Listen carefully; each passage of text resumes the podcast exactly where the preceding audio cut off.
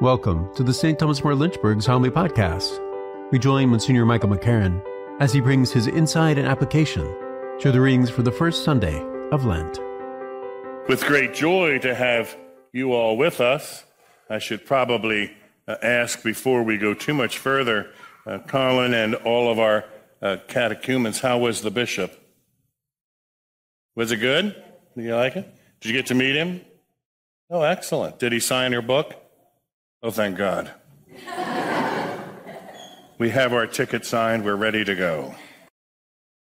You know, in Lent, we often uh, kind of focus on the notion of repentance of sin, and it's right to do that. Today's gospel is from the beginning of the Gospel of St. Mark, and he's a little bit quicker than the other two synoptic gospels uh, in regard to, uh, and the synoptic gospel, by the way, the synoptic gospels are Matthew, Mark, and Luke, lest we don't know that. And it comes from a Greek word synos or synops, to see with one eye. The gospels are very similar. They draw from similar sources and they draw as they articulate and write down the gospel uh, from a kind of a common oral tradition, adding things that might have been forgotten and making them a little bit bigger. The synoptic gospels. Mark uh, is a, a gospel written from the standpoint of St. Peter. He's actually uh, Peter's son, and of course, and he's writing the gospel from Peter's remembrance. And his remembrance, of course, you would imagine, uh, of the um, uh, temptation of our Lord is fairly limited. So his story about that is limited. What's not limited is that the first words out of our Lord's mouth after he has conquered temptation, at least for a time, after he has done that, is to announce to everyone the need to repeto, to call back uh, their sin. And so I would offer that if we follow the line of the gospel, a sin is actually, and the repentance of sin is actually second in the, the way we do things. And that I would suggest that it's probably better for us in the season of Lent to go a little bit uh, kind of further, and that is to start repenting temptation. That is, temptation is that inkling, that, um, that urge to do things differently than the way of the gospel. You know, so we get some place in our lives to some decision, some relationship, to some whatever, and we, we hear the gospel calling, we know the gospel's calling then, and we make a decision to choose otherwise to choose a different kind of story, a different kind of norm. And of course, uh, to give in to temptation uh, at that point is, is kind of minor, it seems. But then where it leads is not. Where it takes you is something far more tangled and far more, um, far more disastrous. So to repent temptation, to be willing to start and to say, you know, my, my endeavor is to simply not make those choices I know I shouldn't make. To not make those choices that in fact lead me to a place that the Lord, who loves me more than anyone loves me, tells me are going to harm me. At the last two Masses, I'm not going to talk too much about it today, but good to have the Masses united in the Word. The last two Masses, I talked about the choice in uh, our society some years ago in my life, many remember it, when there were blue laws and the choice to get rid of them, blue laws being the laws that forbade things being open on Sunday. It created an enormously powerful societal structure where no matter what you did during the week, at least one day during the week you had to stop. One day of the week there was by your, not even by your choice sometimes, no place to go. Everything was closed. Banks were closed, malls were closed, stores were closed. Occasionally you'd find a 24 hour pharmacy that might be open. Restaurants might be open, but that's about it. And so you did during the rest of the week everything you needed to do because on Sunday you couldn't go buy that sugar you forgot. You couldn't do your shopping. And it created in life a place of rest. Of course, it is supposed to do that. I, I am the Lord your God. You will not have strange gods before me. Remember not to take the name of the Lord your God in vain. keep holy the Sabbath. They're the first three commandments. And they're not the first three suggestions. They're the first three commandments.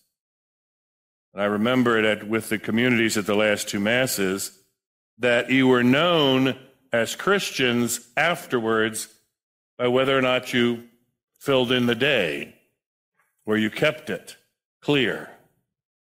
It wasn't an easy thing to do, but it was a choice because the temptation not to do that is what? What we have today.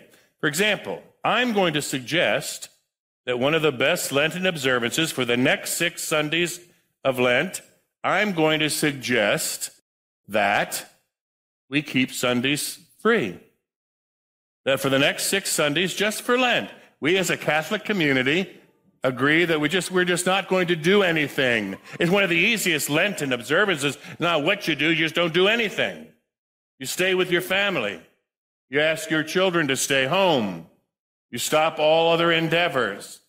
If they're enjoyable, the idea is you can still go. But if they're work, not even the church has a law against servile work on Sundays and holy days.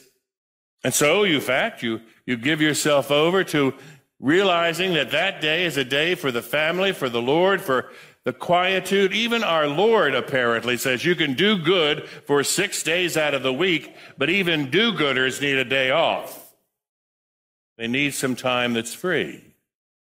And we have the gift of making that choice because not to is to give in to the temptation to place our needs first place our endeavors first and a little bit more, in fact, to make us the arbiters of our life. But we're not. And so, at the last few Masses, I mentioned that that was an important thing for us to do, and I hope we would still do it.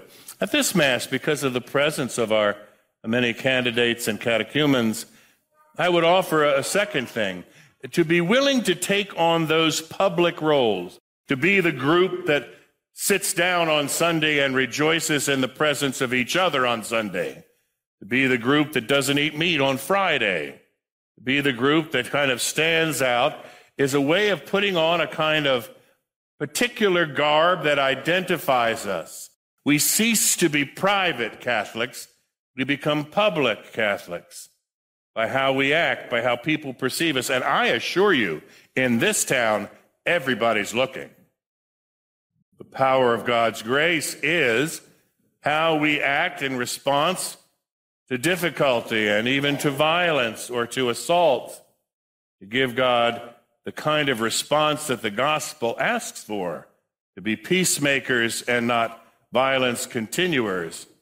What's a striking garment to wear, isn't it?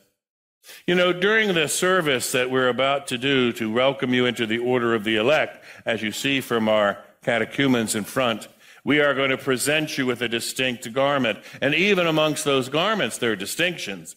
If you are a Catholic who's been away from the church or has not received the other sacraments, your garment will be red, uh, will be brown because it's a sign that you are not coming into full communion. You're completing an initiation already begun. But if you've been baptized in another community and you're coming into full communion to receive the other sacraments of the church, if you have come to assent to what the Catholic Church teaches about those sacraments and, and faith, you will be in that royal purple. Regardless, you stand out. You'll be asked to wear that every time you come here. You'll be asked to stand out even amongst us to remind us that we too are on a journey that we ourselves have a baptismal garment that we are supposed to be wearing, that we are supposed to be living in a way where we resist temptation as did our Lord, so that we can proclaim to the rest of the world that the kingdom of God is at hand. So, that's how we do it, isn't it? It's not hard in our society to find places to do it. I was reading in something on the internet where we were talking about, they were talking about the poor police uh, firefighter that was killed in Loudoun County. A horrible disaster, the explosion of, of a home. We got trapped there. May God rest him and console his family and the 11 other people who were hurt there. And at the end of it, they said, we will, we ask everyone to keep them in our thoughts. In our thoughts. What the heck does that mean? That you think about them? Well, I am thinking about them. I'm reading the article. It used to be thoughts and prayers. Note the temptation. No, we keep them in our prayers because we want to stand in society as understanding that thoughts don't do a darn thing. The prayers make a difference. And we're the people who believe that and know that. I've noticed more and more and more, in fact, I think it's the, the uh, appropriate uh, thing to do if you're reading the laws of writing in English in, in publishers' uh, lex- lexicon, that whenever the name for God or the pronoun for God comes, you don't capitalize it. Have you ever tried to capitalize uh, God on, on your uh, uh, Apple computer? See what comes up? GID. It's, it's the, it's the um, Jewish synonym for God because you can't write God. But then try to put in God. You have to work. Try to capitalize God. You have to work. You see, they're slowly sucking out of our society those things that honor our ethic and our understanding. So the only person who can stop it is us. Today we enlist you we enlist you amongst those people who publicly make a stand against the temptation to create a society in which God is not a part. Today we enlist you to place upon yourselves the robes that in fact testify to the glorious power of God's grace in the everyday, in the time you spend at home on Sunday, in the fact that you don't shop, in the way you pray for those you don't even know that your whole person becomes conformed by grace to the way of the Lord. Now, I know we have lots to do, so I'm going to call us, call me to a close. But what we do today is very, very important. And as important as it is to them, it's equally important to us. That every year, when our brothers and sisters come towards us and say, We have found something in the way you celebrate that makes us want to change our lives, to become different, to begin a new journey in a new way. Every time we see that, we should really ask whether or not we're going to do it too. Whether we will, in fact, not just applaud them, but join with them to be a part of that what which it takes to transform our world. This day, our prayers will be with you. So will our thoughts about the future you face and that your children face. A future that, in fact, will invite you to say no when sometimes it's far easier to say yes to temptation.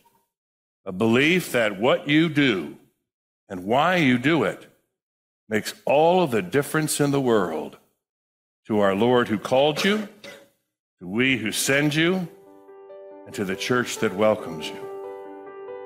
May Jesus be praised forever. Amen. Thank you for tuning in to the St. Thomas More Lynchburg's Homily Podcast. For the daily reading and to learn more about the community of St. Thomas More, please visit our website at www.scmva.org. If you were blessed by our podcast today, please give it a like, a kind review, and share it with a friend. God bless.